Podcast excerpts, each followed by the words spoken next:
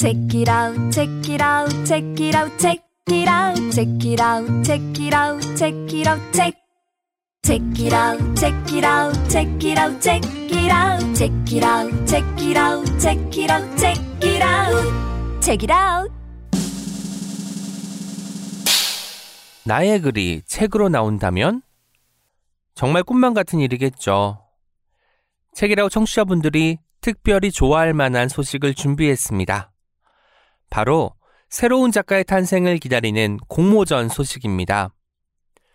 수많은 원작 브런치북 중 원석을 발굴하여 세상에 알리는 출판 공모전 카카오 브런치에서 제9회 브런치북 출판 프로젝트를 시작합니다. 대상작으로 선정된 10개의 작품은 종이책으로 출간되고요. 각 500만 원의 상금과 특별 전시를 비롯해 빵빵한 마케팅 지원 혜택을 드린다고 하네요. 특히 이번에는 책 잘 짓기로 유명한 출판사들이 대거 참여해서 눈길을 끌고 있어요. 문학동네 민음사, 부키, RH 코리아, 어크로스, 위즈덤하우스, 창비, 허밍버드, 휴머니스트, 흐름출판까지 출간을 꿈꾸는 예비 작가님들에게 정말 좋은 기회가 될 것 같습니다. 청취자분들 중에서 영예의 대상이 탄생하고 나중에 책이라웃에 출연까지 해주시면 정말 기쁠 것 같습니다. 지금 바로 카카오 브런치에 접속해서 응모 방법을 살펴보세요. 다음 주인공은 바로 당신입니다. 이 광고는 카카오 브런치와 함께합니다. Check it out, check it out, check it out, check it out, check it out, check it out, check it out, check. Check it out, check it out, check it out, check it out, check it out, check it out, check it out, check it out, check it out. 안녕하세요. 책임감을 가지고 어떤 책을 소개하는 시간이죠. 바로 어떤 책임 시간입니다. 저는 브랜드시고요. 제 옆에 프랑스어 엄님과 켈리님 나와 계십니다. 안녕하세요. 안녕하세요. 켈리입니다. 네, 안녕하세요. 프랑스와 음입니다. 아, 저희가 이 자리를 지키고 있죠. 아이고. 지난주에 삼천포 책방 마지막 방송이 나가서 좀 헛헛한 마음을 네. 갖고 네. 계시는 청취자분들이 계실 것 같아요. 그 세 분의 수다, 톨콩님과 근양님과 그리고 단호박님의 그쵸. 이 수다의 케미, 거기서 오는 에너지와 맞아. 그- 그 의외성 같은 것들이 있잖아요. 그런 것들에 매료되었던 많은 청취자분들에게 청천벽력 같은 소식이 아니었을까 싶기도 해요. 그러나 뭔가 아직까지 쌓여 있는 이야기들이 많기 때문에 다시 한 번씩 들으면서 그들을 또 추억하는 게 맞지 않을까라는 생각이 들기도 하고 어, 실제로 그러고 계신 분들이 네, 네. 많이 계신 것 댓글창 같아요. 보니까 네, 깜짝 놀랐어요. 네, 그쵸. 뭐. 브루마블 그 음. 이벤트도 음. 하시고, 여러 가 영상도 보내주셔가지고, 아. 영상을 또 팬들이 그 이별 메시지를 영상으로 다 이렇게 아이쿠 해서, 요거는 이제 예스24 채널예스 그 인스타그램에 이제 올릴 건데, 지금 방송된 시점에는 아마 올라와져 있을 음, 거예요. 음. 네, 그래도 네, 많이 이렇게 응원해 주시고 새로운 일들에 대해서 축하해 주시는 것들이 많아서 너무 감사드렸고 네. 아쉽 죠, 많이. 음. 네. 제가 오늘 그래서 이 김하나 작가님을 뺐지. 그 묘사한 이 배지를 차고 왔는데요. 그런 느낌이었어요. 사실 저희가 만날 일은 그렇게 많이 있을 수가 없잖아요. 격주로 따로 음. 녹음을 하기 때문에. 그런데 함께 공개 방송을 할 때나 그리고 이제 이따금 메일이나 음. 그 문자를 주고받을 때 연결되어 있다는 느낌이 강하게 들어서 제가 지난 3년 넘는 시간 동안 잘 버틸 수 있었던 것 같은데 하나 작가님이 없는 상황에서 어떻게 잘 해낼 수 있을까라는 고민도 하고 있는 요즘이지만 우리 또 어떤 책임 식구들 우리 프랑스 엄님하고 켈리님 계셔가지고 얼마나 든든한지 모르겠고요. 밖에는 또 항상 묵묵하게 우리를 지원해 주시는 우리 또 PD님 계시잖아요. 네, 지원을 너무 잘해 주시고 저희 네. 방울토마토랑 네. 감자를 주셔서 그래서 저희가 농산물 지원센터라고 그러니까 불러드렸었잖아요. 네, 저희 삼천포 얘기하다가 저희도 삼천포도 빠져버렸는데 저희가 네. 삼천포 책방 분들과 이제 깊은 우정이 있으니까 네. 네, 방송 가끔 특집에 저희 또 하나 작가님이 톨콩님이 좀 심심하다 했을 때 또 옹기종기 어떤 책이면 특별 게스트도 나와 주시고 또 새 책. 나오면 예, 책에 나오세 꼭 만나야죠. 예, 초대하겠습니다. 네. 아, 생각만으로도 두근거리고 우리가 뭐 만남은 영원한 헤어짐이 아니겠지요. 이거 많이 이제 이야기를 하시면서 그 SNS에 올려주신 걸 봤는데 진짜 그런 것 같아요. 왠지 하나 작가님은 언제든 어디서든 나타나실 것 같은 생각이 들어서 두근두근 기다리고 있겠습니다. 네. 어제 저희가 최은영 작가님 모시고 밝은 밤에 대한 이야기 나눴잖아요. 그래서 오늘 또 어떤 책임 주제를 밤을 환하게 밝히는 책으로 정했어요. 정말 제가 정했지만 어렵더라고요. 어, 어려운데 너무 멋있는 어, 주제고 너무. 이어지고 음. 근데 내 밤 같은 시간을 밝혀준 책이라고 하면 좋은 책이면 그냥 다 가지고 올 수 있는 주제이기도 네네. 해서 너무 멋진 주제라고 생각했는데 하지만 저도 고민이 엄청 많이 되더라고요. 음. 네. 왠지 켈리님은 바로 골랐을 것 같아. 아, 저는 금방 고르긴 역시 했는데 저는 근데 지난 어떤 책임에서 우리 밤이 너무 밝다 막 이렇게 맞아 맞아 맞아 웬일이니 밤을 밝히는 책. 아니 네. 밤을 환하게 밝히는 책이 은유니까. 이제 은유적인 음. 표현이니까 네. 정말 그러니까요. 그 가로등을 켜자는 게 아니라 조명을 밝히자는 게 아니라 마음에 우리 밤이 음. 어두워질 마음을 정말 성냥팔이 소녀가 성냥을 긋듯이 음. 불을 지펴주는 그런 책을 골라왔습니다. 맞아요. 오늘은 켈리님부터 음. 소개해 주신다고 해요. 네. 제가 가지고 온 책은 minor feelings입니다. 와. 네. 어, 우선 저자 소개를 먼저 해드릴게요. 저자는 캐시 박홍이라는 네. 한국계 미국인이고요. 1976년에 로스앤젤레스에서 태어나서 미국에서 계속 자랐고 음. 지금은 미국에서 시인으로 아. 활동을 하고 있는 시인입니다. 그리고 이 책은 그의 자전적인 에세이예요. 본인이 성장하면서 그리고 지금 미국 사회에서 살면서 느꼈던 그 마이너 필링스에 음. 대해서 담은 건데 그래서 마이너 필링스군요. 네. 소수적 아. 감정으로 책에는 번역이 되어 맞아요. 있더라고요. minor feelings라는 정의를 책에는 이렇게 하고 있어요. 일상에서 겪는 인종적 체험의 앙금이 쌓여 있고 음흠. 그리고 내가 인식하는 현실이 끊임없이 의심받거나 무시당하는 것에 자극이 받아요. 그래서 부정적이고 불쾌하고 따라서 막 남들은 보기에도 안 좋은 일련의 인종화된 감정이 음. 소수자적 감정이다. 소수적 감정이다라고 얘기를 하고 있어요. 이 가령 저자는 자기가 이제 미국 사회에서 이런 말들 있잖아요. 아시아계 미국인들은 성취가 대단하다. 아. 막 이런 얘기를 들을 때 이 minor feelings가 오는 거죠. 네. 나는 일상에서 막 너무나 지겹게 차별을 당하고 음흠. 있고, 그리고 내가 직접 당하지 않아도 내가 그 무수히 많은 차별의 장면들을 보고 있는데, 아시아계 미국인은 성취가 대단하다. 막 이런 말을 들으면 막 짜증이 나고 우울하기도 하고 때로는 뭐 피해망상 같은 감정이 네. 올라오는 거죠.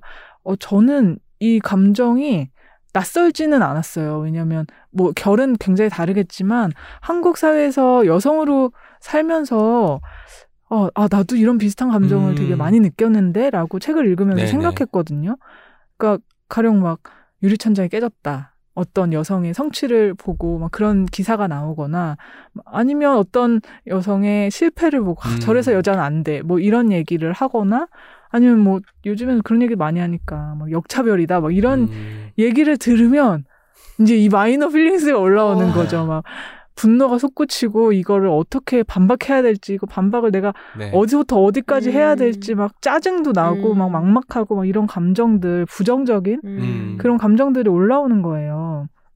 그리고 이 책에서 저자는 자신이 살, 살면서 느낀 이 minor feelings 그러니까 사소하다고 치부됐던 그런 일상의 장면들을 네. 진짜 낱낱하게 음. 펼쳐 보여요. 그리고 캐시 박 홍은 그 아시아계 미국인이기도 하지만 여성이기도 하니까 맞아요. 이 minor feelings를 뭐 두 배 이상. 겪게 되는 거잖아요. 그렇죠. 저도 책을 읽으면서 아, 아, 읽으셨죠? 일이 이런 일이 있을 수 음, 있구나. 음. 그리고 이제 보통은 이제 그 드라마나 영화 같은 데서 보이는 그 이민 간 음. 한국 이민 2세대를 볼 때에 우리가 바라보는 시선과 네. 그들이 실제로 그 음. 현장에서 경험하는 게 이렇게 온도차가 크구나라는 것을 실감할 수 있는 책이었습니다. 네, 실제로 이 책에서도 그렇게 미디어에서 보여지는 한, 아시아계 미국인들의 모습에 대해서 음. 본인이 어떤 동질감을 느끼고 음. 혹은 어떤 이질감을 느끼는지도 굉장히 어, 자세하게 적고 있어서 그 부분을 읽을 수 있는 것도 참 좋았는데요. 저는 그뿐만 아니라 그 안에서 왜 한국인 이민자들의 어떤 역사라든지 음흠. 그리고 미국 사회 안에서 아시아계 미국인들이 놓인 어떤 그 적나라한 현실 같은 네네. 거 그런 것들을 그러니까 단지 이 저자의 어떤 뭐 감정, 불만 이런 것만 담은 게 아니라 그런 되게 맥락을 짚고 있는 음흠. 책이라서 진짜 의미가 크다고 생각했어요. 먼저 책을 펼치면 한국 독자들에게라는 오, 약간 따로. 예, 서문을 실었는데 그 책의 내용이 이래요. 이제 책이 미국에서는 2020년 2월에 출간이 된 거예요. 그러니까 빨리 번역이 된 거네요. 어, 그렇죠. 음. 근데 그 2020년 2월이라는 게 코로나가 휩쓸기 직전. 음흠. 그러니까 그 책이 나오고 불과 얼마 뒤에 뉴욕시가 봉쇄됐으니까. 아. 그리고 그 이후에 이제 뭐 60만 명의 사- 미국인들이 죽고 그리고 트럼프가 계속 중국 탓을 했죠. 음, 맞아요. 네, 네. 그래서 미국 사회에서 이 아시아인 혐오가 급증합니다. 음. 네, 막 지나가는 사람들 린치당하고 너무 무서웠어요. 그쵸. 뉴스에서 영상 보면 그냥 뭐 지하철에서 네, 아시아인인 것 같으면 노인이고 여성이고 맞아요. 아이고. 건장한 남성만 제외하고 음. 거의 다 맞았죠. 그 기억하실 텐데 2021년 3월 16일 때 아틀란타의 마사지 숍에서 아, 아. 총기 난사 살인이 네, 있었죠. 네. 거기에서 아시아 여성 6명이 사망을 했는데 그 중에 4명이 가게에서 근무를 하던 노동하던 한국인 여성이었습니다. 네. 그런 시기에 이제 이 책이 나왔고 이 책이 막 이제 읽히기 시작한 거죠. 그러면서 이 저자는 이런 말을 많이 들었어요. 어쩜 이렇게 시의적절하게 책을 썼냐? 뭐 이런 음. 얘기를 많이 들은 거예요. 너무 시의적절한 음. 책이다. 그러네. 생각해 보니까 응. 그 인종 혐오가 막 그게 다랬을 끌던, 때 어. 이 책이 출간이 된 셈이네요. 네. 음. 근데 여기에 하, 이 저자는 이렇게 얘기해요. 코로나 이전에도 아시아인 혐오 정서는 미국에 널리 퍼져 있었고 그것은 내가 살아오는 내내 음. 또 내가 태어나기 전에도 그랬다. 이렇게 얘기하는 거죠. 네. 그러니까 이게 뭐 시의적절하고 새로운 얘기라기보다는 분명히 있었던 얘기인데 어, 너네가 관심 없었던 거 아니냐라는 음. 얘기를 좀 하고 싶었던 것 음. 같기도 해요. 그런 부분에 대해서 네. 얘기하는 게. 한편 이 저자가 아시아계 미국인들은 미국 사회에서 일종의 모범 소수자라는 표현을 하거든요. 저는 이 말이 제일 아마 이 책에서 중요 말이 아닐까 생각했는데 모범 소수자. 모범 소수자. 그러니까 흑인들처럼 뭐 범죄를 저지르지 않고 빈곤하지도 않고 근면한 우등한 소수자라는 얘기인데 어 실제로 많은 아시아계 미국인들도 이런 고정관념을 스스로도 이제 받아들여 온 거예요. 근데 이건 좀 기만이죠. 아시아인들은 흑인과 비교했을 때에 한해서만 우등하다. 그러기에 음. 모범적이다라고 얘기하는 거니까 인종주의랑 아직 백일 오월주의 막 이런 게 네네. 어, 이렇게 많은데 한 미국 사회는 아저 아, 성공한 아시아인들 봐라. 어 미국은 능력만 있으면 누구나 성공할 수 있다. 막 음. 이런 얘기를 하는 거잖아요. 그러면서 이제 가난한 사람들, 저 범죄 저지르는 사람들, 너희 개인의 문제지 이거 구조적 문제 아니다. 이렇게 얘기하면서 기회는 누구에게나 있고 저기 성공한 아시아인들도 되게 많다. 우리는 음. 차별하지 않는 사회다. 이렇게 얘기하는 건데 여기에 이제 저자가 역사적인 맥락을 짚어서 되게 통찰을 보여주잖아요. 저자의 부모님만 해도 전쟁을 피해서 이민한 네네. 사람들이고 부모님도 그래요. 아 미국 덕분에 이만큼 살았다. 음. 맞아요. 어, 우리가 어, 미국에 빚을 지고 있다. 더 열심히 근면하게 살아야 된다. 미국은 기회의 땅이다. 음. 그러면서 자식들에게도 그렇게 가르치고요. 어릴 때 우리가 그 이민 세대를 다룬 영화 나 드라마 봤을 때 느끼던 감정이잖아요. 세탁소 열고 그쵸. 장사 잘 되고 네. 아이들 교육시켜서 아이들이 좋은 대학에 가고 이런 것들을 굉장히 미화시켜서 이제 음. 보여주는 그 드라마나 영화들이 많이 있었기 때문에 그런 것들을 떠올리시면 아마 그것이 실제로는 어떻게 음. 구현됐는지 실제 삶은 얼마나 그것과 동떨어져 있었는지를 맞아요. 발견하는 어떤 그런 부분들이 참 인상 깊었습니다. 음. 이렇게 기회를 줬기 때문에 너네가 이 정도의 어떤 불편함 같은 거는 감사해야 되지 된다. 않냐?라는 음. 압박 같은 거를 되게 은연중에 느낀 음. 거예요. 이 저자는 평생. 음. 그러면서 이 문제 의식의 근거를 파헤치고 파헤쳐서 음. 그런 역사적 맥락을 얘기하는데 저 이 부분은 너무 통쾌해서 좀 길지만 읽어드리고 싶거든요. 내가 이곳에 있는 것은 당신이 내 조상의 나라를 둘로 쪼개놓았기 때문이다. 한국에 대해 아무것도 모르는 어설픈 중간급 미군 장교 두 명이 1945년에 내셔널 지오그래픽 지도를 놓고 남북한을 가르는 경계선을 자의적으로 그었고 결과적으로 이 분단은 우리 할머니의 가족을 비롯해 수백만 가족을 갈라놓았다. 그 후 미국은 2차 세계대전 당시 태평양 전역에서 일본군에게 투하한 것보다 더 많은 폭탄과 네이팜을 자유의 기치 아래 우리 좁은 땅에 투하했다. 한국 전쟁과 관련해 잘 알려지지 않은 기막힌 사실 하나는 당시 한국에서 복무하며 화상 피해자를 치료했던 미국 외과 의사 데이비드 랠프 밀러드가 바로 아시아인의 눈을 서구적으로 만드는 쌍꺼풀 수술을 창시한 인물이라는 것이다. 그는 그 수술법을 한국 성노동자들에게 시술하여 미군 병사들에게 더 매력적으로 보이도록 했다. 오늘날 쌍꺼풀 수술은 한국 여성들 사이에서 가장 인기 있는 성형수술이다. 내 조상의 나라는 당신이 영구적 전쟁과 초국가적 자본주의를 통해 필리핀, 캄보디아, 온두라스, 멕시코, 이라크, 아프가니스탄, 나이지리아, 엘살바도르, 그 외에도 수없이 많은 나라에서 저지른 살상과 자원 착취의 작은 예시에 불과하며 이것은 주로 미국 국내 주식 투자자들의 배를 불렸다. 그러니까 나한테 은혜를 논하지 말란 말이다. 그 캐시바 콩은 어쨌든 미국에서 태어나서 자라고 이 책의 초반부에는 그 부모님과의 일들 그리고 어떻게 하다가 이런 쪽에 관심을 갖게 됐는지에 대한 이야기가 나와요. 사실 자서전에 가까운 책이라고 보셔도 될 것 같고요. 저는 이런 대목이 좋아서 메모를 해놨는데 음. 영어는 단조여야 할 체험을 장조로 바꾸어 놓았다. 영어로 써놓으면 한국어에 서린 친밀감과 우수가 사라졌다라는 부분인데요. 아마 그 차학경님 음. 딕테 이야기를 음. 하면서 그 뒤에 이제 이어서 이- 쓴 표현 같아요. 어떤 이야기를 해도 다른 사람들 이거는 단순히 언어의 문제가 아니라 어떻게 보면은 그 서구인이 미국인이 아시아인을 바라보는 시선 때문에 내가 감정을 말해도 그 감정이 온전히 전달될 수 음. 없음을 말하는 것 같더라고요. 그래서 그런 어떤 부지불식간에 찾아오는 차별과 어떤 소외의 분위기 같은 것들이 잘 감지되는 글이 아니었나 싶습니다. 네. 아까 그 마이너 필링스에서 피해망상을 제가 잠깐 언급했는데 자- 저는 그 부분이 참 중요한 것 같아요. 저자도 계속 책에서 이런 얘기를 하잖아요.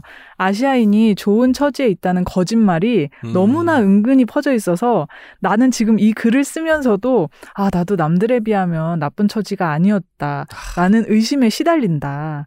그렇지만 인종적 트라우마는 누가 앞서고 뒤지는 스포츠 경기가 아니다. 그래서 나도 내 트라우마를 계속 더 얘기해야 되고 이것을 기억해야 된다라는 음. 얘기인 거예요. 책에는 저자가 왜 어린 시절이나 아니면 현재 경험했던 그런 진짜 들으면 뒷골이 확 당겨버리는 그런 차별들의 에피소드가 많이 나오잖아요. 정말 제가 그, 그 에피소드를 읽으면서 한 가지 말씀드리고 싶은 건 음. 우리가 좋았던 일들은 희미해지는데 아, 차별받고 무시당하고 모멸감을 느꼈던 순간들은 세월이 흘러도 생생하잖아요. 음. 그렇기 때문에 이렇게 많은 일들이 있어서 이 책에 그게 이제 일화들로 소개가 되는데 그 읽으면서 저도 화가 막 많이 나기도 어, 하고 슬퍼지기도 하고 했던 것 같습니다. 네, 그러면서 막 아시아인은 그래도 괜찮다. 아이고. 어, 여기에서 잘 적응한 모범적 소수자 아니냐 이렇게 네. 얘기하면 진짜 진짜 책 한 권으로 반박을 해야 되는 거죠. 맞아요. 네. 진짜 기억나는 에피소드가 아마 브련드 님도 기억나실 텐데 이제 본인이 20대 때였나 백인 친구 커플 두 명이랑 음. 지하철을 탄 거예요. 근데 지하철에서 웬 어, 아일랜드 출신인 것 같은 백인 남자가 본인의 흑인 아내랑 혼혈 아이를 음. 동반하고 지나가면서 음. 나를 보고 음. 칭총댕동 이러면서 간 거예요. 어. 근데 그 순간 나의 백인 친구 두 명이 너무 당황해서 어, 어. 그들은 이런 경험을 한 적이 없잖아요. 막 어쩔 줄 몰라 하니까 이제 이 저자가 괜찮아 나 아무렇지도 않아라고 하면서 그냥 지하철을 탔어요. 음. 너무 분위기를 음. 나쁘게 만들고 싶지 않아서. 음. 근데 나한테 혐오 발언한 그 남자가 같은 칸에 탄 거예요 공교롭게. 근데 보니까 그 가족도 소수자잖아요. 음. 그런 사람이 이제 나한테 이랬다는 게 생각할수록 화가 나서 음. 음. 나 아무래도 가서 한마디 해야 되겠다 음. 친구들한테. 음. 그랬더니 친구들 그래 가서 한마디 해. 음. 그래서 가가지고 너는 인종차별주의자다라고 얘기를 했더니 음. 이 사람이 음. 다가와서 음. 너는 지금 너 친구들, 음. 너 옆에 애들 아니면 쟤 벌써 한 대 맞았다고 막 협박을 한 거죠. 그러면서 옆에 친구들 백인 있으니까 백인이니까. 니- 어. 내가 안 때리는 어. 거다. 어. 너 혼자 있었으면 음. 너 내가 가만 안 뒀다라고 음, 음. 하면서 이, 막 욕을, 욕을 하면서 하고, 중국년 막 이러면서 어. 막한 거죠. 음. 그래서 얘도 뭐 백인 개새끼 막 이러면서 욕을 하고 대거리를 하고 헤어졌는데 음, 저는 이제 그 장면만 해도 너무 충격인데 그 뒤에 장면이 음. 진짜 생각을 많이 하게 음. 했어요. 그리고 나서 이제 지하철에서 내렸잖아요. 음. 근데 자기 그 백인 친구 한 명이 울더래요. 어. 그러면서 나 진짜 이런 일 처음이야. 어. 이러면서 우는 거죠. 어. 근데 이 저자 입장에서는 나는 이런 일이 너무 많았고 음. 평생 겪었고 음. 그리고 여기서 굳이 운다고 하면 내가 울어야 될 텐데 왜? 어 너는 또 왜 거기서 왜 그런 거 있잖아. 그러니까 백인의 눈물이라고 음. 여기에서 그런 표현이 맞아요. 나오는데 음. 정말 아이고. 차별받고 음. 힘든 상황에 있는 사람들이 자기 얘기를 할때 음. 옆에서 듣는 백인들이 본인이 울어버리는 음. 네그 황당함, 음. 그 답답함 그런 점도 이 에피소드 한한 장면에서 들어있는데 음. 아 진짜 너무 생각할 거리가 많았어요. 맞아요. 그런 생각도 들었어요. 책에도 살짝 언급되긴 하지만 음. 그 백인들이 이제 백인 이외에 음. 그 인종들을 차별하는 거야. 음. 워낙 만연해 음. 있으니까 그렇다고 하더라도 아시아계 미국인이나 히스패닉이나 음. 뭐 이런 사람들이 서로 혐오하는 것이 맞아요. 물어뜯고 뭔가 얘한테는 내가 혐오 발언해도 되겠지라는 음. 면죄부를 가진 것처럼 그렇게 백인이 아닌 비백인 음. 사람들이 서로를 혐오하고 헐뜯고 이런 것들을 보면서 아 혐오를 이기는 방법은 그러니까요. 혐오밖에 없나 너무 슬프더라고요 저는 그런 부분이 맞아요. 이 책 읽으면서 생각했던 책인데 왜 너의 집이 대가를 치를 것이다라는 소설이 있어요. 그것도 관심 있으시면 한번 보시면 좋겠는데 거기서는 왜 예전에 LA 한인타운이 네네 그 폭동으로 굉장히 많은 피해를 받았던 사건이 있죠. 90년대 초반에 그 흑인과 아시아인, 흑인과 백인의 이런 반감 같은 음. 게 미국 사회에서도 굉장히 뿌리가 깊어서 그 관련된 진짜 몇 세대에 걸친 얘기를 하고 있는 책이거든요. 여기에서도 특히 한국 사회 안에서 흑인들을 되게 무시하잖아요. 한국 사회도 그렇고 음. 미국 내 한국 사 한국계 사회도 그렇고 그 문제가 어디서 왔는지도 짚고 네. 있고 그게 어떻게 문제로 발현되고 있는지도 보여주고 있어서 이건 생각할 부분이 굉장히 많은 것 같아요. 이 책이 마티 출판사에서 나왔는데 마티에서 뉴스레터를 어. 어, 독자분들한테 보내주고 있거든요. 저도, 구독하고 있어요. 아 구독하고 있고 있으시구나. 각주잖아요 이름이 네. 마티의 각주 너무 멋있죠. 음. 각주예요. 뒤에 각주 네. 네, 뉴스레터가 저도 뉴스레터에서 이 책 소개를 보긴 했지만 읽진 못했는데 뉴스레터 이야기가 너무 좋거든요. 어, 맞아. 그래서 뭔가 이 책에 관심 있는 분들 마티 출판사 뉴스레터도 같이 구독하시면 음. 되게 좋을 것 같다는 생각이 드네요. 맞아요. 아, 이 책은 진짜 되게 갈래가, 그러니까 주제가 마- 엄청 많은 책이라서, 네, 제가 앞서서 이 정도의 이야기를 소개해드렸지만, 사실 불현듯님은 아마 이 저자의 시인으로서의 그 언어에 대한 감각, 네. 이런 것들을 아마 저는 상상하지 못할 정도로 훨씬 더 네. 재미있게 읽으셨을 것 같아요. 그것도 그렇고 그 스탠드업 코미디 네. 나오는 부분도 그렇고 그러니까 언어에 이제 민감할 수밖에 음. 없는 사람이잖아요. 그러다 보니까 어떤 단어를 사용을 해야 되고 내 그쵸. 감정을 어떤 식으로 발현해야 이 사람은 아시아계 미국인이어서 음. 이런 시를 썼어에서 자유로워질 수 있을지를 고민하는 그런 태도가 아 시인들이 현장을 지키면서 현장의 이야기를 전달하는 사람이잖아요. 굉장히 힘들겠다. 네. 애를 쓰고 있겠다라는 생각이 들었습니다. 그쵸. 그리고 멋지다는 생각이 들었고 맞아요. 성취가 또 어마어마하잖아요. 그러니까요. 그리고 이 분이 원래는 미술을 공부했기 때문에 미술에 관심이 있으신 네. 분들은 정말 그 뉴욕의 한복판에서 일어나는 현대 미술의 그 시도 같은 것들도 음흠. 굉장히 재미있게 읽으실 것 같은데 그래서 반드시 꼭 직접 본인이 읽어보시라고 말씀을 드리고 싶고요. 제가 주제랑 연결해서 에피소드 하나만 더 소개하고 마무리하려고 해요. 어, 트럼프 당선 후에 네. 이 저자가 어, 저자는 적지라고 표현을 했는데 적지. 네, 트럼프 지지자가 되게 음, 많은 음. 지역 어, 미시간주에 가서 웨스턴 웨스턴 미시간 대학교에 가서 낭독회를 할 기회가 있었던 거예요. 그래서 갔는데 어 되게 반갑게도 음. 다양한 인종의 청중들이 모여 있었고요. 네. 이 책에도 수록된 에세이 한 편을 이제 낭독을 했어요, 저자가. 그랬더니 이 낭독이 끝나고 몇몇의 청중이 다가와서 이제 감사하다 이런 얘기를 여기에서 들려줘서 얘기를 하더니 그 중에 한 한국계 학생이 아 나는 내가 캠퍼스에서 느끼는 이 고립감, 음흠. 네 얼마나 고립감을 느낀지 모른다라고 말하면서 한번 포옹해도 되겠냐고 오. 그래서 안더니 어, 울었대요. 어. 그래서 이- 이 저자가 이렇게 쓰거든요. 내가 이 책을 쓰는 것은 그 학생을 위하는 것이 위한 것이라는 생각이 든다. 음. 그러니까 저는 이 장면이 마음에 많이 남았는데 아마 이 책이 진짜 그 고립감을 느끼고 있을 어떤 상황에 있는 사람들, 어 그거는 반드시 저자와 똑같은 상황일 필요는 없을 것 같아요. 그냥 네. 어떤 어떤 형식으로든 그렇게 막 그 마이너 필링스를 가지고 있는 그 분들이 읽으면 정말 어, 내 어두운 밤이 조금은 밝아지는 경험을 음. 하게 될 것 같고요. 아, 네, 이 책이 저는 단, 단순히 어떤 읽는 행위, 독서 이런 것보다 읽는 것 자체가 행동이고 되게 활동이라는 느낌을 음. 주는 그런 책이었어요. 그 책 표지에 보면 마이너 필링스 제목도 작게 적혀 있지만 옆에 부제도 굉장히 작게 써 있잖아요. 이 감정들은 사소하지 않다. 우리가 공개하기 꺼리게 되고 섣불리 내가 이런 감정을 품고 있어라고 말하기 어려운 감정들이 우리 삶을 얼마나 위태롭게 만드는지 음. 그리고 그 삶을 어, 어떻게 어떤 방식으로 어느 쪽으로 움직이는지를 잘 보여주는 책이기도 하니까 많은 사람들 그러니까 캐시바콩이 한 명의 사람을 생각하면서 썼던 책이지만 읽는 이들은 참으로 많았으면 좋겠습니다. 고립감을 느끼거나 우울감을 느끼거나 내가 혼자 외따로 있다고 느끼는 사람들이라면 이 책을 읽고 밤을 밝힐 수 있을 것 같다는 생각이 드네요. 네. 저도. 그리고 약간 개인적으로는 이 책을 읽고 아 너무 나, 나의 어떤 이야기를 떠올렸다.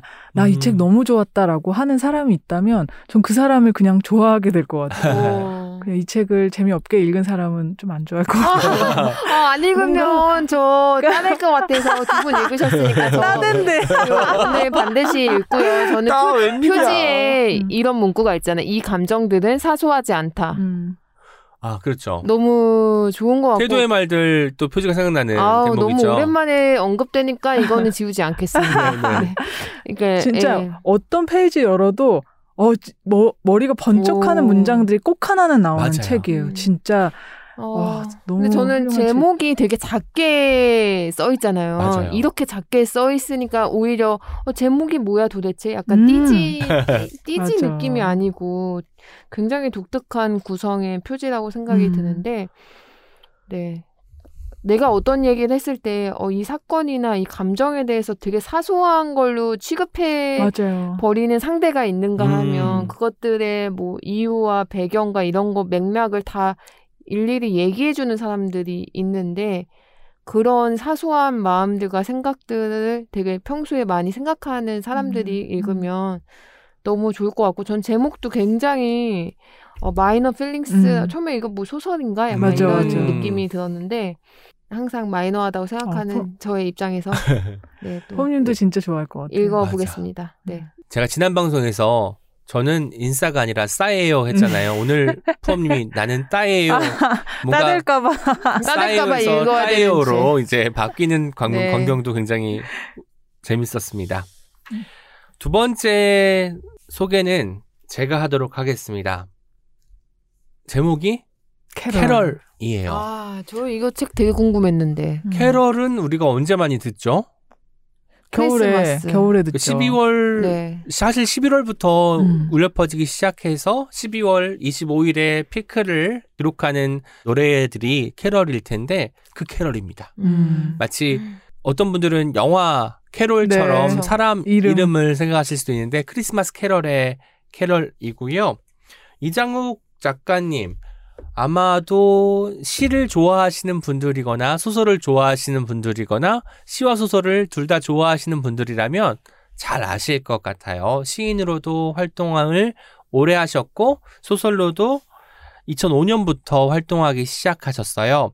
그때 처음 데뷔했을 때 작품이 장편 소설이었거든요. 칼로의 유쾌한 악마들이란 장편이었기 때문에 보통은 단편으로 데뷔를 그러게요. 하는데 장편 소설로 데뷔를 해서 아 처음부터 장편이야? 라고 되게 놀랐던 기억이 나요. 왜냐면 시를 쓰는 사람이 소설을 쓰기 시작하는 경우는 왕왕 봐왔지만 장편으로 이렇게 데뷔한 것은 이례적인 일이어서 그랬는데 그 이후로 뭐 단편집도 나왔지만 장편 소설 중에 경장편이라고 하죠. 천국보다 낯선이라는 민음사에서 나온 작품인데 제가 그 작품을 또 엄청 좋아했어요. 어. 그래서 이번에 책이 나왔다고 해서 바로 구매를 했는데 이 캐럴이라는 작품이 왠지 좀 겨울 느낌이 나잖아요. 제목 때문에. 그래서 그런지 몰라도 좀 차일피일 미루다가 한 달 전쯤인가 읽었는데 그때부터 아직까지도 여운이 남아 있는 책입니다. 이 책은 역설적으로 캐럴이라는 제목을 띠고 있지만 6월 1일 그러니까 여름이 시작되는 시기에 발간이 되었어요.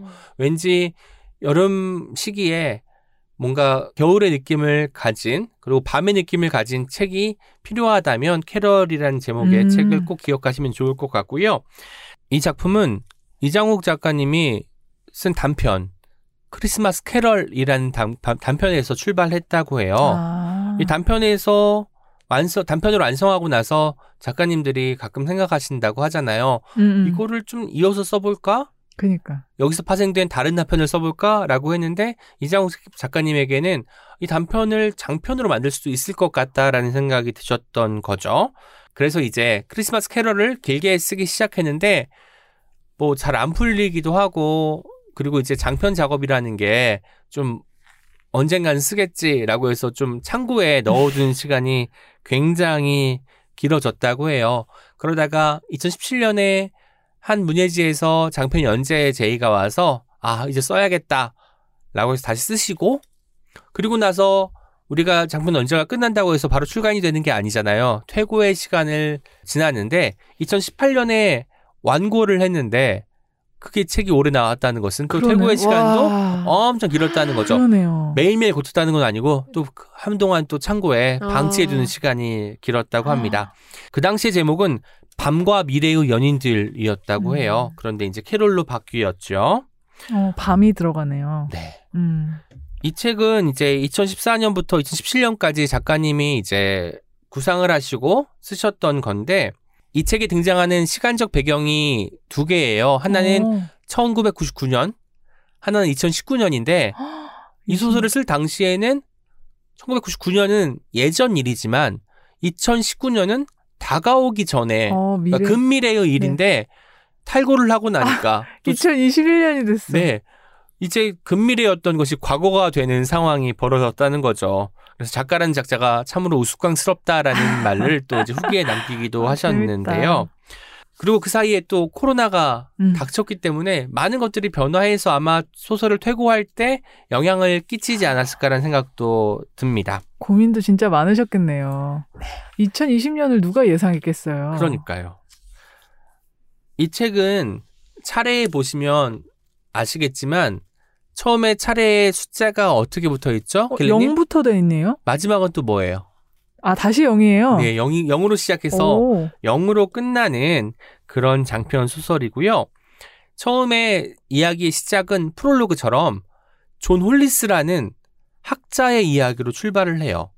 존 홀리스는 천문학자이자 수학자이자 성직자 성직자. 예, 였는데 뭐 우울증도 앓고 있고 암호문을 해독하는 재능이 있기도 하고 한 사람인데 어느 날 거리를 산책하다가 이런 생각이 드는 거예요.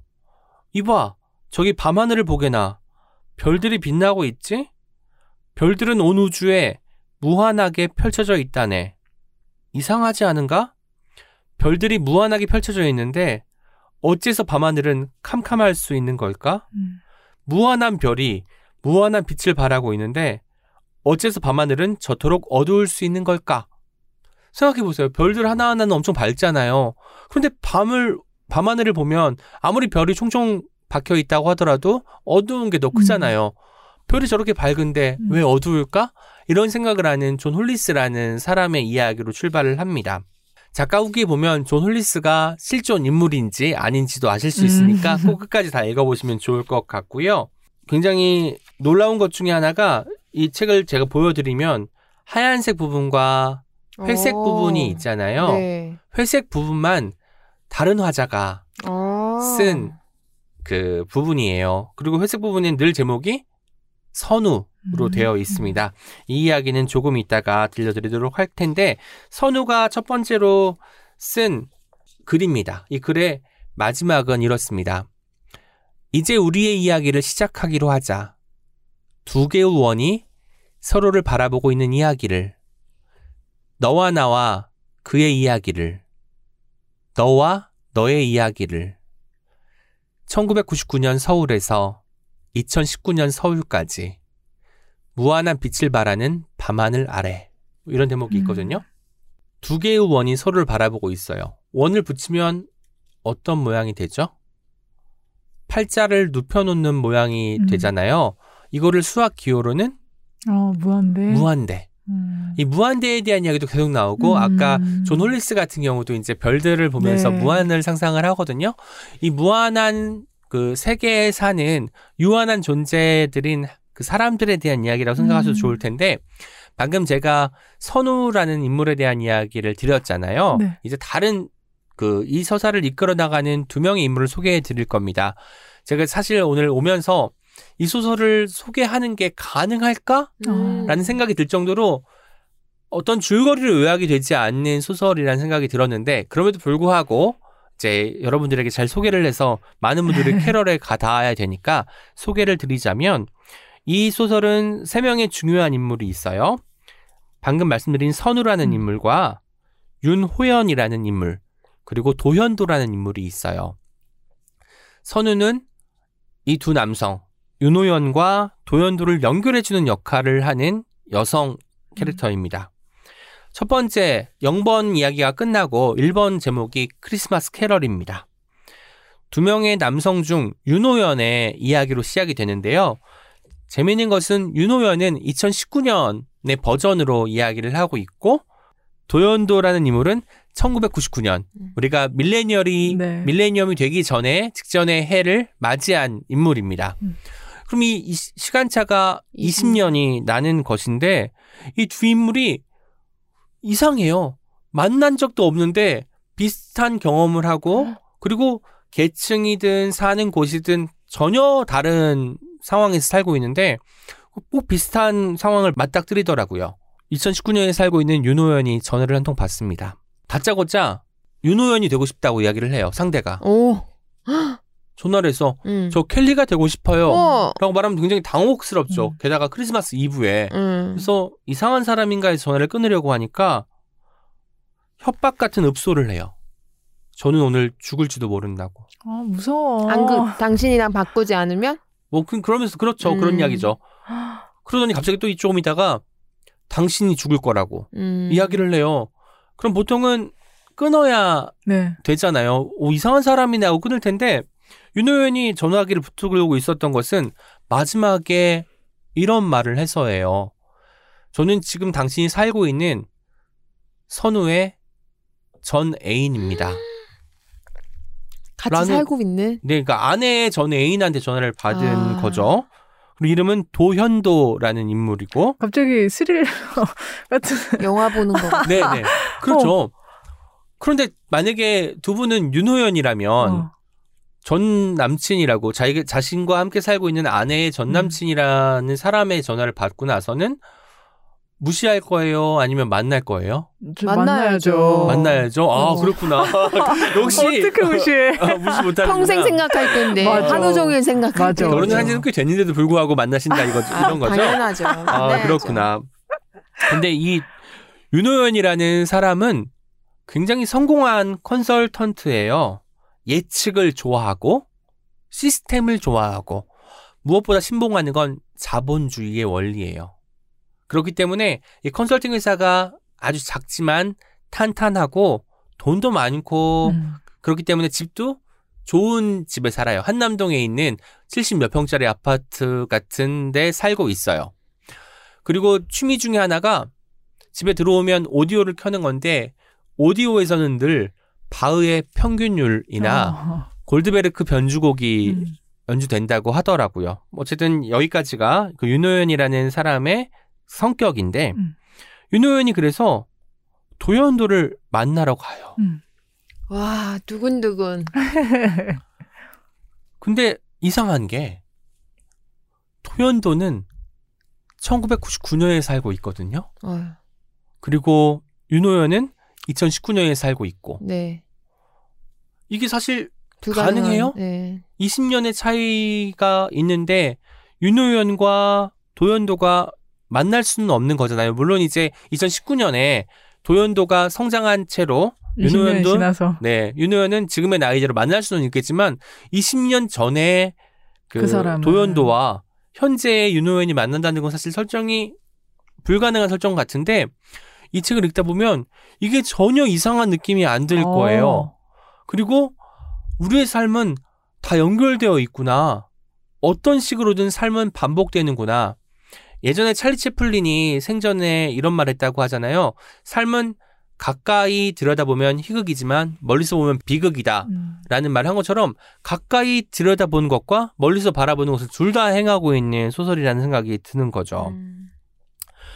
이 윤호연이라는 사람은 컨설턴트니까 아, 이 사람 그러니까 이제 전 애인이라고 말한 도연도에게 어떤 좀 자문이나 좀 해줄까? 라고 생각하다가 아, 컨설팅이 아니라 카운슬링이 필요하겠군 이라고 생각을 해요. 컨설팅과 카운슬링의 차이가 뭘까요? 뭘까요?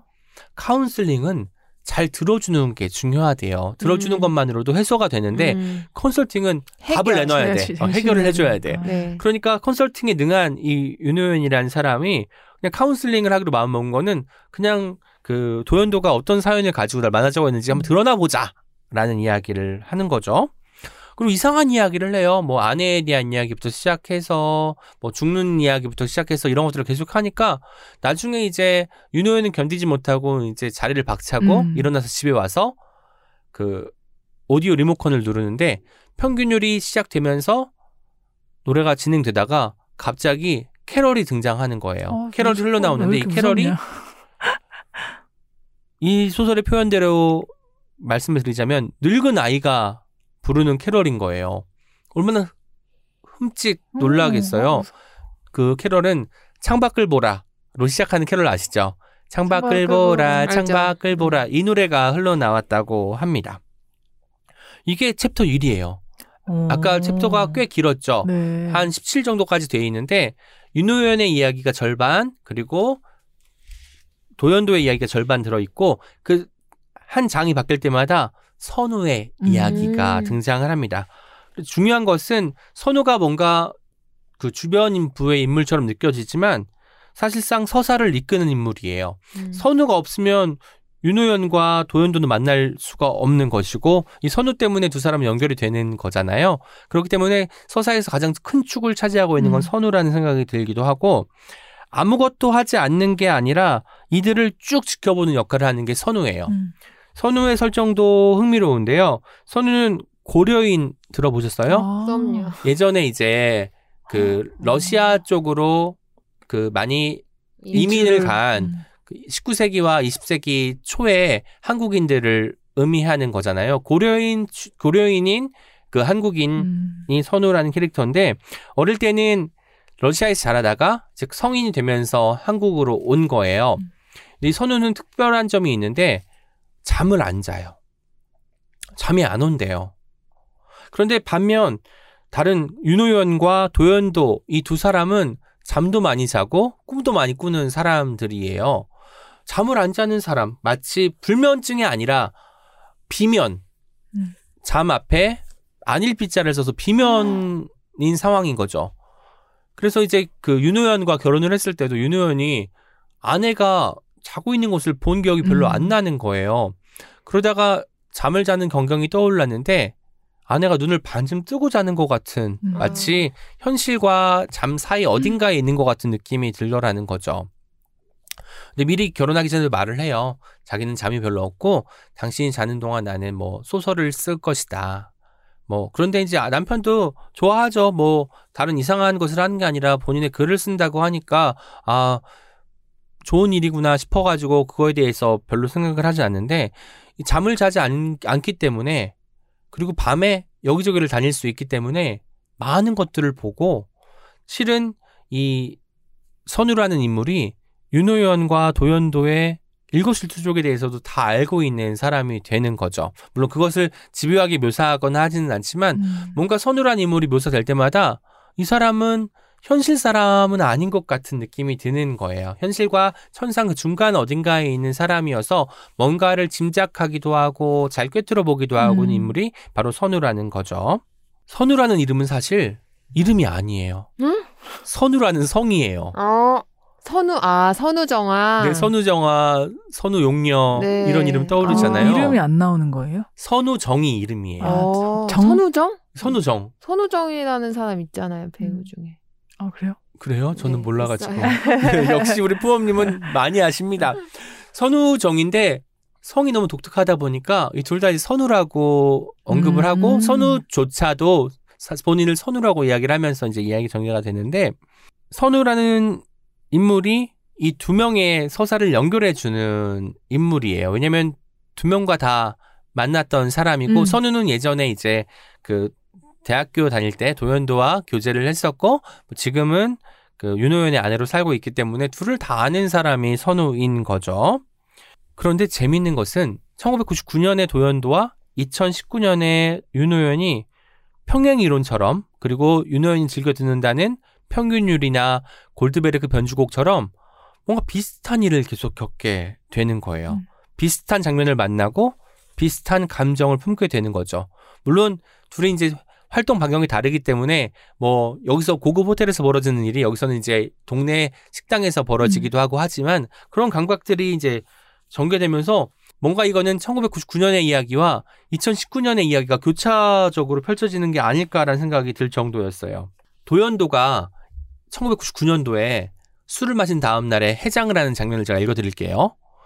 도가 주문한 콩나물 국밥은 금방 나왔다. 잘게 썬 파가 맑은 국물 위를 떠돌고 있었다.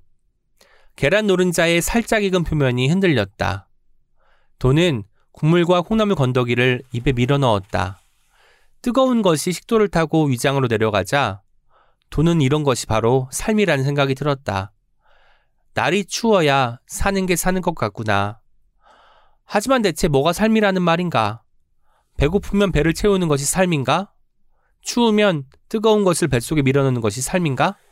라고 음. 1999년에 도연도가 이야기를 합니다. 그리고 또 몇 장이 지나서 2019년에 윤호연이 또 이렇게 말을 해요. 가벼운 전체에 이어 불도장이 나왔다. 점심 메뉴로는 그만이다. 함께 제공된 해삼찜도 나쁘지 않았다. 해삼의 한쪽 귀퉁이를 나이프로 잘라 입에 넣었다. 어향 소스의 향기와 함께 쫄깃하면서도 부드러운 살이 씹혔다. 유는 입을 우물거리며 창밖을 바라보았다. 이것은 겨울비가 지나간 뒤의 차가운 아침이다. 역시 날이 추워야 사는 게 사는 것 같구나. 하지만 대체 뭐가 삶이란 말인가? 배고프면 배를 채우고 추우면 뜨거운 것을 뱃속에 밀어넣는 것이 삶인가? 그런 직접적이고 단순한 감각만 남아 있다면 그것을 삶이라고 부를 수 있을까? 라고 2019년에 어. 윤호연이 이야기를 해요. 그래서 이 소설을 읽는 것은 뭔가 기시감을 잡고 그러네. 재확인하면서 이야기 속에 발을 담그는 일이 되는 거예요. 제가 이 책을 오늘 밤을 환하게 밝히는 책에 가져온 이유는 이 책을 읽다가 새벽을 맞이했기 때문이에요. 어, 말 그대로 밤을 밝혔어요. 와, 진짜 이게 꼴딱 새신 거예요? 네, 한 5시쯤에 끝났더라고요. 어, 독서가. 물론 늦게. 시작하기도 했지만 이 이야기의 끝을 알고 싶어가지고 음. 밤을 밝히게 된 거죠. 음. 불을 끄지 않고 빛공해가 없는 제 방에서 이제 봤기 때문에 그 점은 좀 양해해 주시길 바라고요.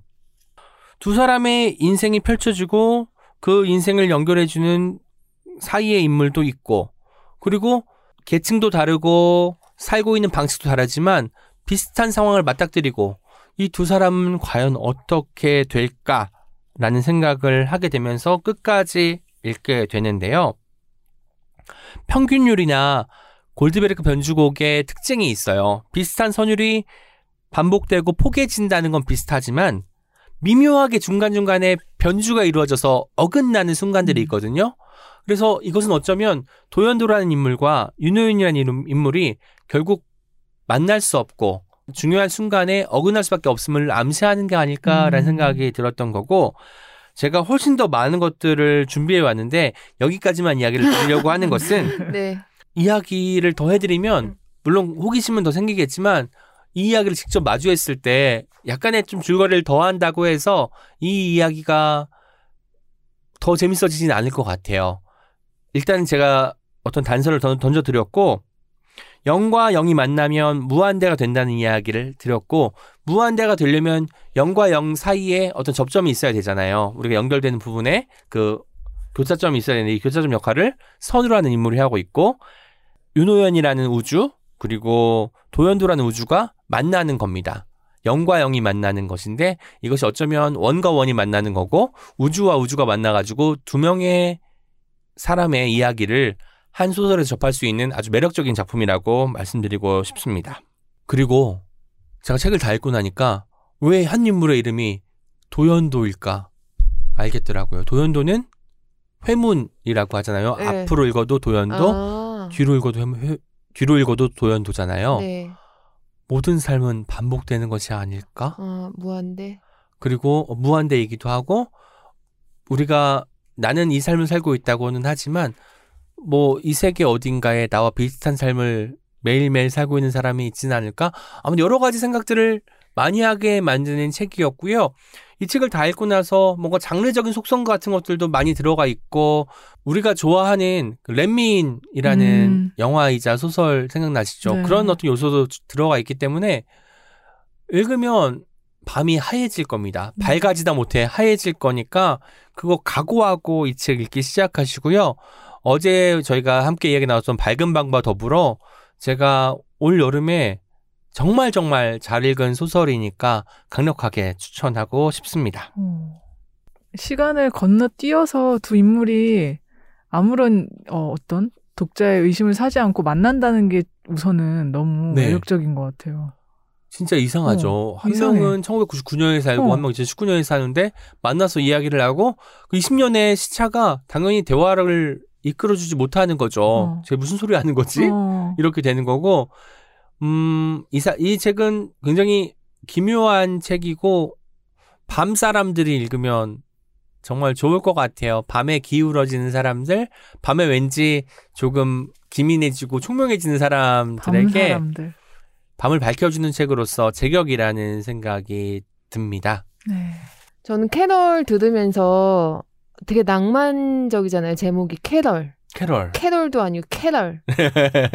예, 되게 영화 속 한 장면 보는 것처럼 음. 들었던 것 같고 지금 이제 쌀쌀해지기 시작했잖아요. 저는 쌀쌀한 바람에 그 찬 공기로를 맞으면서 출근할 때 마시는 따뜻한 라떼를 엄청 좋아하거든요. 음. 그러니까 아이스보단 저는 따뜻한 커피를 좋아하는데 어, 따뜻한 라떼를 마실 수 있는 아침이 됐을 때 되게 좋은데 음. 요런 선선한 가을이 시작되는 시점에 읽으면 되게 좋을 것 같다는 생각이 네. 들고요.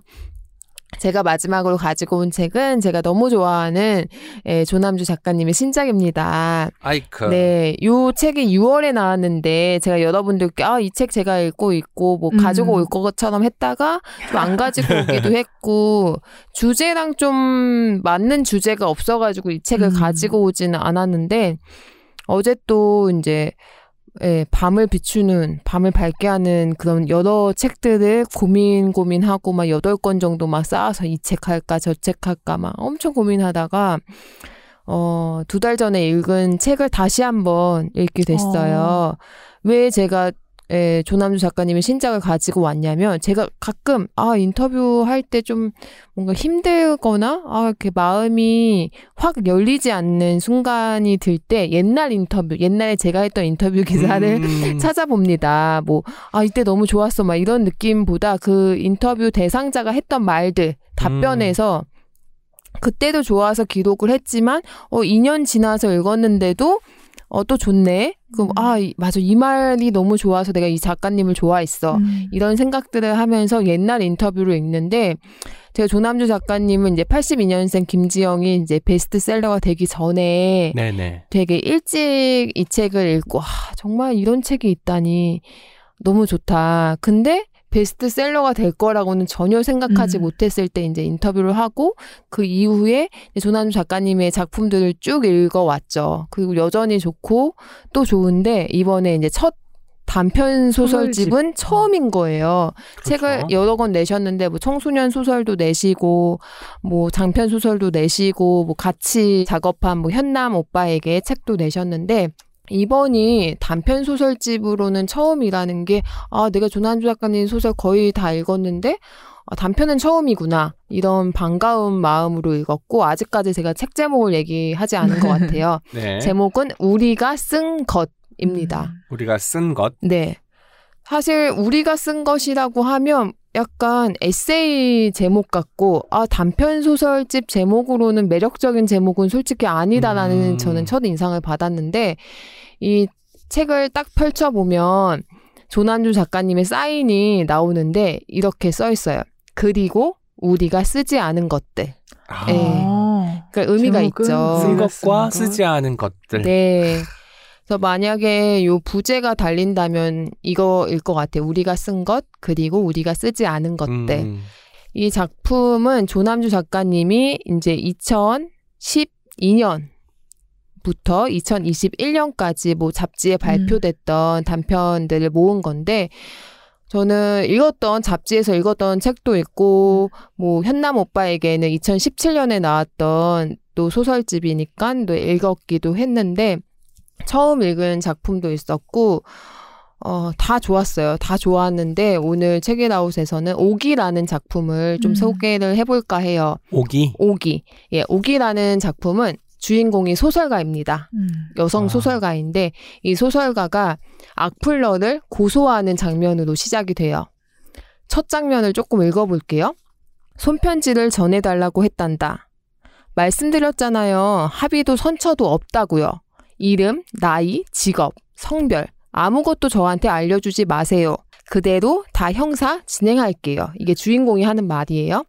전화기 너머의 김 변호사가 망설이듬 음, 음 하고 두 번 호흡을 고르더니 말했다. 악플 제일 많이 단 사람 있잖아요. 그 사람이에요. 그런데 작가님하고 아는 사이인 것 같다라고요? 선처해 달라는 거 아니니까 편지만 꼭 전해달라고요. 음. 읽어보니까 별 내용도 없어요. 연주대학교 특강 끝나고 같이 술 마셨다던데요? 연주대학교? 충북 연주대? 그럼 설마 선생님? 나는 다급히 대답했다. 제가 지금 가지러 갈게요. 음. 네. 이런 장면에서 시작이 됩니다. 오기라는 소설을 읽으면, 어, 뭐야, 작가님 경험담이야? 약간 음. 이렇게 해석이 될 수도 있어요. 당연히 자전적 소설은 아닌데, 이 소설이 지금 현, 지금 우리 현재 모습들을 너무너무 많이 반영된 음. 소설이라고 생각이 드는데 주인공은 어 이제 옛날 고등학교 때 선생님의 부탁으로 그 선생님이 대학 교수가 됐거든요. 그래서 대학 특강을 갑니다. 음. 그 특강에서 특강이 끝나고 그 이제 선생님과 또 선생님의 제자 두 명, 이 소설가 주인공을 좋아하는 두 명의 제자와 넷이 이제 술을 마시게 돼요. 뒤풀이죠. 뒤풀이에서 그 두 명 학생 중에 한 명이 이제 악플을 아. 예, 쓴 거죠. 근데 이제 이 작, 이 주인공, 이게 되게 짧은 단편인데, 주인공 소설가는 예전에 이제 좀 불우했던 가정 환경이 있었고, 고등학교 때 이제 교복 문제 때문에 어떤 이제 선도하는 그런 선생님, 아마 남성 선생님이었겠죠. 따귀를 맞은 적이 있는데 그 현장에서 담임 선생님이 아닌 지금 이 연주대학교 음. 이 소설가의 특강을 요청한 이제 선생님이 그 현장에서 당시 학생이었던 주인공을 이제 데리고 갑니다. 그러니까 음. 위로를 좀 해줬죠. 그때 이 주인공에게 새해 선물, 음. 네, 은희경 작가님의 네. 소설을 빌려주고 이 주인공에게는 굉장히 의미가 음. 큰 네, 소설이 됩니다. 음. 그래서 이 작가는 이제 뭐 작품도 쓰고 뭐 원래는 뭐 이제 다른 일도 하다가 인쇄로는 충분히 생활이 돼서 전업 작가가 되고 뭐 옛날에 알려 알았던 뭐 친구들한테 연락이 오기도 하고 뭐 이렇게 은사분들한테 연락이 오기도 음. 하고 음. 특강을 하기도 하는데 그 과정에서 이제 막 악플이 달리고 뭐 이런 사건이 있었는데 어떤 또 작품을 발표합니다. 근데 그 작품의 이제 주인공을 선생님이 내 얘기를 썼다고 어. 아. 착각을 하고 이 주, 주인공에게 이제 뭐라고 하는 어. 아이고. 네, 그 이야기가 중심이 됩니다. 그러면서 이 주인공과 이 선생님의 대화들이 있는데 굉장히 뭐랄까요? 어, 이런 지금 만약에 소설을 쓰고 있는 작가분들이 음. 이 소설을 읽는다면 너무 남다른 감정으로 읽을 만한 음. 장면이 있어요. 그래서 제가 요거를 조금 읽어볼게요. 특강 이후 한 번도 서로 연락한 적 없던 김혜원 선생님에게 한밤중에 전화가 왔다. 어떻게 남의 이야기를 고스란히 훔쳐다가 쓸 수 있어? 나한테 가장 아픈 기억인데 정말 힘들게 털어놓은 건데 어떻게 그럴 수 있니? 네? 이번 리터에 실린 소설 그거 내 얘기잖아. 아, 아닌데요? 똑같던데? 완전히 똑같던데? 선생님은 내가 당신 아버지의 무능한 부분과 폭력적인 부분을 분리해 아버지와 오빠라는 두 개의 캐릭터를 만들었다고 주장했다. 음. 어머니가 입원한 병실에서 아버지에게 맞았던 자신의 이야기를 아버지 사망 후 오빠에게 맞은 것으로 살짝 바꾸었고 오빠가 가방 검사를 하며 지갑에 돈이 얼마나 있는지 확인하는 에피소드는 당신 아버지의 행동과 똑같고 주인공이 폭력을 당하면 순간 그대로 얼어붙는 것도 선생님과 같다고 했다. 선생님, 세상에는 아버지나 남자 형제의 폭력을 경험한 여자들이 너무 많아요. 절대 있어서는 안 되는 일이지만 사실은 꽤 흔한 일이잖아요? 흔한 일? 참 쉽게 말한다. 작가님, 작가님 떠받들어 주니까 바닥에서 악다구니 하는 여자들이 우습지? 대충 끌어다가 보편이니 평범이니 하면서 납작하게 뭉개도 될 것 같지? 네가 그리고 네 소설을 읽은 사람이 세상 여자들의 삶이 모두 다르다는 걸 제각각의 고통을 버티고 있다는 걸 상상이나 할 수 있을까? 왜 못할 거라고 생각하세요? 그거 선생님만 할 줄 아는 거 아니에요. 네, 이런 장면이 있어요. 아, 어, 너무 어렵다. 네. 그러니까. 그리고 작가들은 또 이제 혼자 독백을 합니다. 자신의 얘기를 들려주는 여자들이 음. 많았다. 도서관 강연이 끝난 후에 인터뷰를 시작하기 전에 서점 사인 행사의 그 짧은 순간에도 답변이나 조언을 원해서가 아니라 쏟아져 나와서 어쩔 수 없다는 듯 말했다. 아까 켈리님이 이제 Minor Feelings 얘기하면서 그 이제 동양인, 네. 한국인이 안아달라고 음. 했잖아요. 그런 것들을 작가들은 많이 음. 경험을 하죠.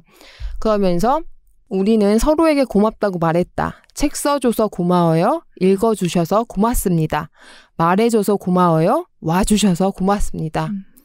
그러면서 어, 이 주인공은 이 선생님한테 끝내 그 소설이 내 이야기였다는 말은 하지 못했다. 음. 이렇게 얘기를 하면서 어, 또 이제 선생님한테 편지를 쓰는 이야기로 이 소설은 끝이 음. 나요. 뭐 사실은 이 마이너 필링스에도 그런 장면이 하나 네. 나오거든요. 이 저자가 시를 썼는데 시인으로 등단하긴 전이에요. 학교를 다닐 때. 그런데 이제 이 시집을 친한 친구가 계속 보여달라고 보여달라고 한 거예요. 나는 이 시를 누구한테 아직 보여줄 만한 상황은 마음 준비가 안 됐는데 그래도 친구가 너무 보여달라고 하니까 보여줬거든요. 그럼 피드백을 바로 줘야 되잖아요. 근데 이 친구가 아무 연락도 없이 일주일을 음. 그냥 답이 없더니 나중엔 아 그냥 너무 잘 읽었어 음. 이런 거예요. 음. 그리고 시간이 흘러서 그 내 시를 유일하게 읽었던 그 친구가 자기의 미술 작품 전시를 하는데 한 구석에 쓴 자기. 시가 어. 있는 거죠. 어. 그래서 이 저자가 막 화를 내고 네. 결국은 이 저자는 그 친구의 전시회를 네. 안 가는 네. 그런 장면이 나오거든요. 근데 그걸 보면 왜 나한테 동의도 없이 음. 내 얘기를 음. 너 작품에 썼어? 라고 하는 그 감정은 분명히 있는 것 같아요. 그리고 그럴 수 있고 특히나 이 Minor Feelings라는 그 어떤 소수적 감정. 내가 분명히 차별받고 있고 내가 아직 해결되지 않는 그런 부당함, 운- 분노, 우울감을 음. 갖고 있는 사람들한테는 어떤 보편의 이야기도 자기 걸로 들릴 수 있을 것 같기도 하거든요. 음. 그리고 그럴 수 있다고 생각해요. 그쵸. 네네. 그래서 저는 이제 그 균형도 되게 중요한 것 같고 어제 최근 최은영 작가님 방송 준비하면서 최은영 작가님이 예전에 인터뷰에서 하셨던 말씀이 또 떠올랐는데 우리가 서로를 너무 비난하고 탓하고 서로의 잘못된 점을 막 찾으려고 하지 않았으면 좋겠다. 음. 서로에게 조금 너, 너그러웠으면 좋겠고 특히 나한테 너그러웠으면 좋겠다라고 말씀하셨는데 그 부분도 아 그 부분이 중요한데 사실 제가 이 말씀을 드리는 게 고민스러운 거는 어떤 분명한 분노도 있기 때문에 그쵸. 네. 또 진짜로 그런 그쵸. 팩트에 의한 경험이 있는 사람도 있으니까. 그러니까요. 어떤 네. 특별한 그 경험들이 분명히 있기 때문에 조심스럽지만 그렇지만 진짜 이런 들끓는 상황 속에서도 그냥 진짜 너무 서로를 밀쳐내고 음. 그렇게는 안 했으면 이 교수님처럼 네네. 내 얘기를 써 그- 그게 너의 이야기일 수도 있다는 생각을 어 했으면 좋겠다. 음. 네, 그런 생각을 하게 하는 작품이네요. 오기는. 삶이 개별적으로 보면 독특한 것 같다고 느껴지지만 사실 크게 보면 엇비슷한 부분이 많잖아요. 네. 그래서 나는 나의 서사를 썼는데 누군가가 보기엔 내, 내 얘기다. 이야기인데. 음. 물론 우리가 그것을 공감으로 생각할 때도 있지만 음. 뭐 도용으로 생각해서 이렇게 따지고 드는 경우도 있는 것 같고 음. 윤리의 문제일 수도 있긴 하겠지만 기본적으로 삶이란 건 굉장히 비슷하게 굴러갈 수밖에 없는 형태를 띠고 있는 것이 아닐까라는 생각도 하게 되는 대목입니다. 네, 그래서 저는 이 소설을 읽는데 예전에 제가 책을 쓸 때 이제 자료 조사용으로 제가 페이스북에 막 이제 뭐 여러 가지 뭐 인터뷰 음. 글귀 같은 거 막 저장해 놓고 근데 공식적으로 발표했던 그런 글들은 전체 공개로 나- 냅뒀어요. 근데 네네. 이제 어떤 한 필자가 자기 얘기, 자기를 공격하고 쓰는 그 사람에 대한 얘기는 당연히 안 썼죠. 근데 네. 제가 어떤 부분을 발췌해서 올린 음. 거를 자기 보라고 쓴 음. 거냐 하면서 막 저한테 되게 막 이런 적이 있었어요. 막. 차단하고 막 아이고. 메일로 막 저는 너무 당황했고 뭐 아니라고 얘기했지만 믿지 않겠죠. 뭐 아무튼 이런 저 같은 이런 일반인한테도 여러 사건들이 음. 있거든요. 음. 근데 이 작가님들이 얼마나 많겠어요. 그 이제 최근에 뭐 여러 가지 사건들이 있었죠. 현대 저희 음. 한국 문학에서도 음. 어떤 이제 자기의 이야기를 이 작가가 네. 썼다. 뭐 이런 얘기들. 근데 사실 저는 아 너무 속까지를 다 알지 못하기 때문에 이렇게 얘기하기가 이제 어려운 부분들이 있다고 생각하는데 와 정말 이게 저는 이 조남주 작가님 이번 소설집이 예전에 2012년에 쓴 작품 중에서는 미스 김은 알고 있다. 네, 미스 알고 미스 있다. 김이라는 이 여직원이 너무 일을 잘하는 계약직인 거예요. 네네. 근데 이 계약직이 이제 너무 일을 잘해서 퇴사를 하게 됐는데 많이 질투도 받았겠죠. 음. 근데 이 이후에 이제 벌어지는 이런 직장 얘기. 그 퇴사를 하고 이직을 하게 이직은 안? 하고요. 그냥 이제 퇴사를 하게 됐는데 이 미스 김이 얼마나 중요한 인물이었고 아하. 이런 것들을 이제 이야기하는 그 소설인데 이게 2012년 10년 전 음. 얘기예요. 어, 그러니까. 근데도 지금 읽어도 저는 아, 현 되게 현재의 이야기라는 느낌이 들고 그 82년생 김지영도 2016년에 나왔단 말이에요. 오. 되게 오래됐죠. 그리고 뭐 오로라의 밤이라는 작품은 2019년에 발표된 작품인데 그게 며느리와 시어머니가 같이 오로라를 보러 가는 그런 이야기인데 오로라. 막 그 주인공이 이래요. 오로라 보면서 소원을 비는데 자기 손주 손주 음. 보기 싫다는 얘기를 하는데 와 저는 이거 충분히 할 수 있다는 얘기도 리얼리즘이다 들고 진짜. 어. 제 상황 예전의 상황들과 막 이런 것들 그러면서 이제 오로라의 밤도 저는 너무너무 좋았는데 그런 이야기가 있어요. 주인공의 남편도 시어머니의 남편 시아버지도 이제 돌아가신 음. 거죠. 그래서 시어머니랑 그 여성의 연대감 음. 이런 이야기들을 하면서 제가 제 이름이 또 여기 나오는데 232종에 이런 문구가 있어요. 지혜 아빠와 둘이었으면 어땠을까 가끔 생각한다. 지금처럼 편할 수 있었을까? 사는 일에 별다른 에너지를 쓰지 않으며 가사노동에 몸과 마음이 지치지 않으며 인정과 이해를 구걸하지 않으며 물 흐르듯 나이 먹을 수 있었을까? 그러니까 음. 남편이 이제 세상을 떠나서 어 자기가 시어머님이랑 같이 살고 있지만 그그 상황을 이렇게 받아들일 수 있는 거죠. 딸 원래 딸이랑 음. 오로라를 보러 가기로 했다가 딸이 퇴사한다고 해가지고 같이 가려고 했는데 딸이 이제 아 회사를 다니는 상황으로 바뀌면서 시어머님이랑 같이 가게 된 거거든요. 음. 딸이 아까 그 미스 김은 아니죠? 아닙니다. 네, 그래서 아무튼 이런 여러 가지 소설의 이야기가 있는데, 아, 저는 한 편 한 편 다 너무 좋았고, 그 단편 소설집에는 사실 해설이 많이 없잖아요. 네네. 근데 이 책에는 해설이 있습니다. 해설 누가 쓰셨나요? 김미연 문화평론가 분이 쓰셨는데, 저는 이 해설도 너무 좋았고, 음. 아, 이 단편 소설집에 왜 해설을 붙였는지 편집자가 요청을 해서 왜 붙였는지가 너무 이 해설을 통해서 알게 됐고 이분이 이제 이화여대 국문과 교수님이신데 그런 뭐 참고한 인용한 책들 그런 문장들이 뭐 리베카 솔리 작품이라든지 현재 여성의 얘기를 가장 앞서서 하는 작가들의 작품을 많이 인용하면서 이 조남주 작가님이 82년생 김지영 이후 뭐 이전에 쓴 작품도 있지만 이 여성 현재를 이야기하는 이런 여러 가지 이야기들을 하나로 묶는 해설인데 음. 해설도 너무 좋았어요.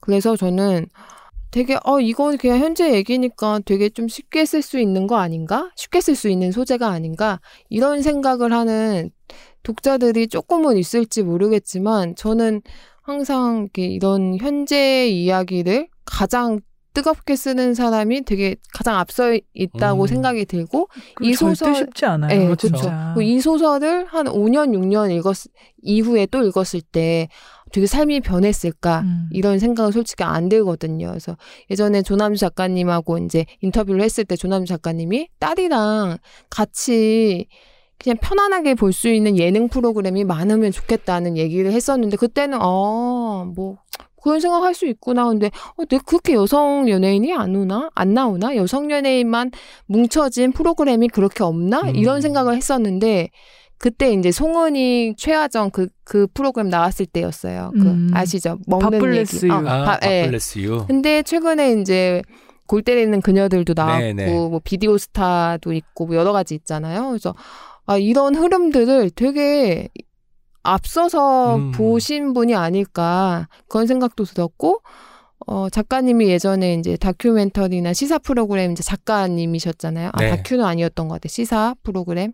언젠가 드라마 써주시면 너무 좋지 않을까 아. 이런 생각도 들었어요. 그래서 뭐 그래서 저는 이렇게 어떤 작가님을 좋아할 때 그 작가님이 내가 좋아했던 작품의 그 색깔을 버리지 않고 너무 음. 변신하지 않으셨으면 좋겠다 이런 마음들을 갖고 있는데 네, 이 소설을 읽으면서 우리가 쓴 것인데 아 진짜 내가 같이 쓴 느낌, 음. 내가 같이 읽은 느낌 음. 이런 느낌이 나서 제가 어제 밤에 다시금 이 책으로 변경을 하고 다시 한번 이 책을 쭉 읽는데 어 역시나 너무 좋았고 음 82년생 김지영도 그 경장편인데 경장편에는 원래 해설이 없는데 그 책만 있었 이후에는 잘 모르겠어요. 근데 그 음. 책이 있었는데 그 해설을 붙인 이유에 대해서도 예전에 이제 그 담당 편집자님이 말씀해 주신 적이 있지만 우리가 쓴 것 이거를 정말 다들 많이 읽으면 좋겠다는 생각이 들었고 전 책을 읽으면서 위로받고 싶어서 책을 읽기보다는 아 내가 하는 이 생각들이 아 나만 하는 생각이 아니네 이런 생각만 해도 되게 음. 그러니까 그쵸. 위로가 되고 빛이 느껴지고 그렇거든요. 그래서 어 제가 이 책이 나오자마자 좋아하는 작가님 책이니까 바로 읽었는데 역시나 좋고 어 꾸준히 이런 얘기를 계속 계속 써주시면 좋겠다는 생각이 들고 옥이라는 작품은 또 오은 시인님도 작가로 활동하고 계시니까 음. 읽으시면 되게 많은 생각을 하실 것 같아요. 밤이라는 시간은 깊은 시간이잖아요. 우리가 깊은 아침, 깊은 낮, 안 음. 그러는데 깊은 음. 밤이란 말을 쓴단 그러네요. 말이에요.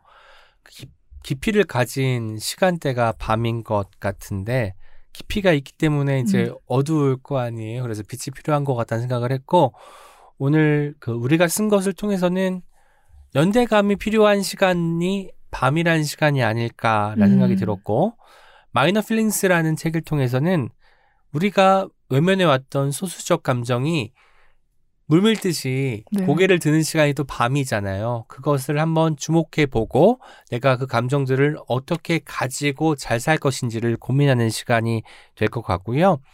마지막으로 제가 가지고 온 캐럴을 통해서는 밤이라는 시간이 어쩌면 이야기의 늪에 빠지기도 가장 좋은 시간이 아닐까라는 생각이 들어서 이 밤에 밤이 가지고 있는 깊이라는 속성과 음. 오늘의 세 권이 아주 잘 어울러 어우러지는 것 같고 밤을 아마도 환하게 밝혀주는데 저희가 오늘 좀 성공한 것 같지 않나라고 자평해 봅니다. 많이 성공한 것 같습니다. 아닌가요? 여러분들 반응해 주세요. 저희는 피드백을 원합니다. 네. 네, 오늘 그 이야기를 정리하면 우리가 마이너 필링스에 대해 쓴 것이 캐럴이 되었다. 라고 어. 이야기 남기고 싶네요. 캐럴처럼 울려 퍼지는 이야기 저희 2주 뒤에 또 가지고 찾아오겠습니다. 오늘도 함께 해주셔서 감사합니다. 안녕. Check it out, check it out, check it out, check it out, check it out, check it out, check it out, check. Check it out, check it out, check it out, check it out, check it out, check it out, check it out, check it out, check it out.